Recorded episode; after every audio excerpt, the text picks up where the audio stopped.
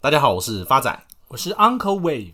首先我们先回应一下听众朋友的留言啊，因为这周股市动荡啊，相信大家心里都不好受。像第一位听众朋友留言说：“请问 Uncle 还可以入场吗？跌成这样子。”那第二位听众朋友说 ：“Uncle 说话不算话，说连涨3周，结果第2周就破功了。”第三个听众朋友直接留言臭秃头。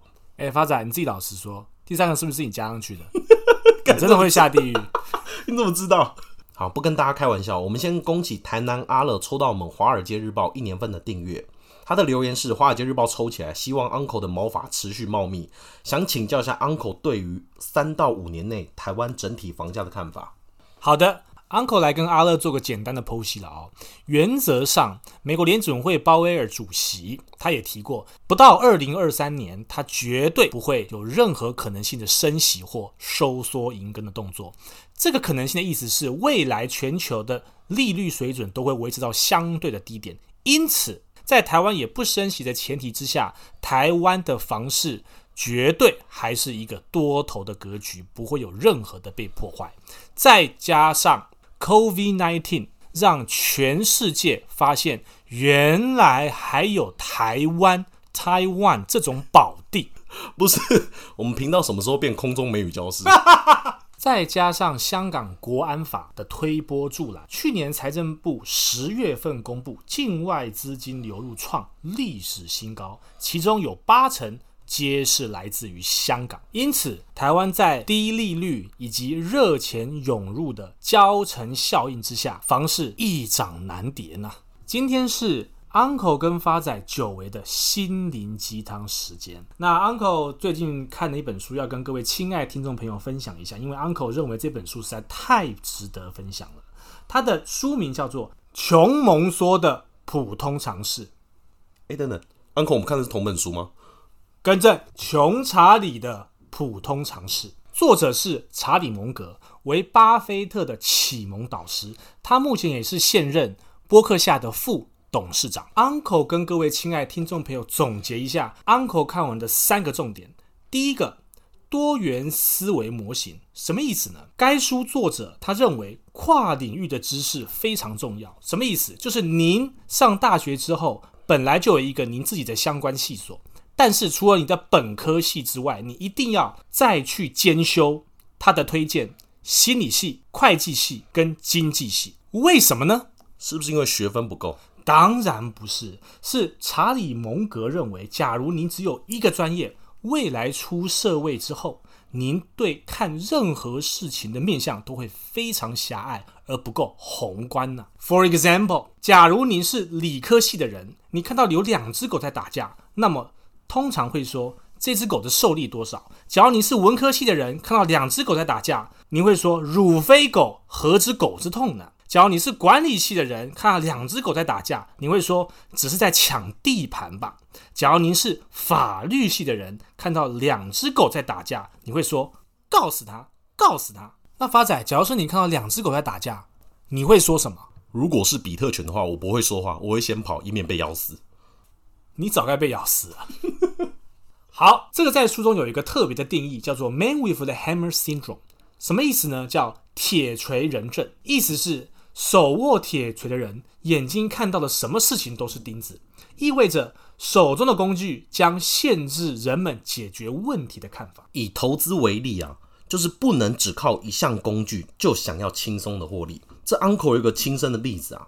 Uncle 在上周啊，在台中星巴克好不容易约到这个 Tinder 的妹子，在等待的同时拿出手机滑一下台股界面，这时候就有一位卖口香糖的阿伯靠上来跟 Uncle 说：哇，这档股票均线黄金交叉 MACD 低档背离，量能扩大，一定涨。 Uncle 吓一跳啊，问阿北你怎么懂那么多技术分析啊？那阿北直接回：我就是只懂技术分析，才在这边卖口香糖。所以投资不可以只看单一的面向，应该要酌参基本面、技术面、筹码面、消息面，相互搭配之下才可以做出投资的精准判断。第二个重点，逆向思考。什么意思呢？有一次巴菲特跟查理蒙说，在接受一个查理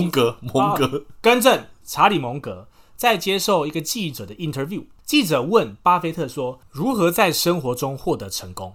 巴菲特滔滔不绝讲了将近快20几分钟，连举麦克风的工作人员都举太久，快受不了，麦克风差点掉下来，直接砸到巴菲特的太阳穴。这时蒙格立刻跳出来，冷冷讲了3句话：不吸毒，不乱穿马路，避免染上艾滋病。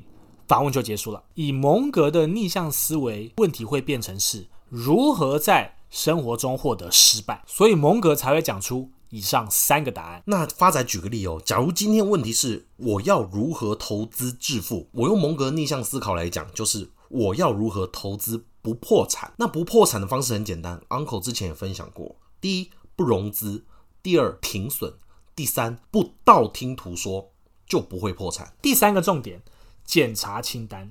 查理蒙格认为，无论做任何事情都要有一份自己独一无二的检查清单。什么意思呢？他举了一个例子哦，任何熟练的飞行员，无论在起飞还是降落，都有一个检查清单，保证他未来做的事情万无一失，即便他已经100次的熟练。那书中举的例子其实也蛮不错的，发仔这边跟大家叙述一下。他说，选股如高手打棒球一样，他以美国波士顿红袜的选手 Ted Williams 为例，他曾经在一个赛季维持40%以上的打击率。然后记者询问他如何保持这么高的打击率，他自己讲，他把自己的打击区分成77格，只有落在心中的格子他才会出手，其余一律不挥棒，因为挥棒打的如果不是最佳的位置，只会降低他自己的打击率。这点运用在投资股市也是一样，大家可以把心目中选择股票的方式列一个清单。那要做的事只有什么？就是观察各家公司的股价，大多时间什么事都不用做，只要看着就好了。如果当出现符合您心中择股清单的公司，请全力出手，大胆买进。合适的机会来临时要果断，投资绩效通常不会太差。Uncle 以去年 COVID-19 为例，因为当时没有择股清单的条件之下，大家会担心是否股价已经跌了30%，有可能变成2008年金融海啸，跌到5成，腰斩，甚至中小型股还会超跌到7成、8成，而不敢买进。但假如有了择股清单，就会非常勇敢的大胆买进。书中除了上述提到的这个选股方式以外，他有额外提到一个叫坐等投资法。蒙格基本上他是喜欢大量买进，而且 buy and hold 的，就是我买了就不动的。巴菲特在认识蒙格以前，他的投资方式叫烟屁股投资法。什么是烟屁股投资法？顾名思义，就是捡大家不要的东西，因为烟屁股嘛，大家都不要。以公司来讲，就是我低价买进亏损的公司，然后等公司转亏为盈后，我再高价卖出。那这个基本上就属于一个短中期的一个投资，就不是长期的投资。而在认识蒙格以后，巴菲特被蒙格的投资方式渐渐影响，因为蒙格主张股价合理的公司胜过股价便宜的公司。这边以可口可乐为例，巴菲特在1988年陆续买进可口可乐股票，那时候他的买进均价成本大概在约莫2块钱左右。2块钱却是那个时候的可口可乐的历史新高的天价。蒙格的理论就是，即便这一家公司是潜在有趋势甚至获利的可能性的前提之下，就是 buy and hold。所以他当时建议巴菲特大量的买进可口可乐，抱着睡觉就对了。结果经过了30年后，直至今日，可口可乐已经落在52块的历史天价，换算下来一年的报酬率将近快8成。我说发展，买一家糖水公司一年足足涨幅将近快1倍，比卖生发水还好赚。靠腰这就是查理蒙格的坐等投资法，只要他认为这是对的公司，他绝对不会轻言卖掉。如果今天是 Uncle 以特斯拉为例，今天 Uncle 特斯拉买100块，不要说涨25倍啦，涨到1000块你卖不卖？铁卖。你没有资格当查理蒙格。那发仔今天帮大家做最后的结论，以查理蒙格的投资思维，要投资成功其实就重要的3点。第一个就是有跨领域的态度，我有不同面向的思维，才可以让我的判断更为精准。第二个就是要懂得逆向思考，像上礼拜很多年轻人打开股市的 APP， 股票清单一看，以为来到台北的植物园，绿油油的一片甚至还有去年投资获利还没有出场的朋友，没卖掉都是梦一场。最后一点就是有自己选股策略的清单。以上三点就是发仔跟 Uncle 今天帮大家整理的读书心得，谢谢大家，我是发仔，我是 Uncle Wave， 我们下次见。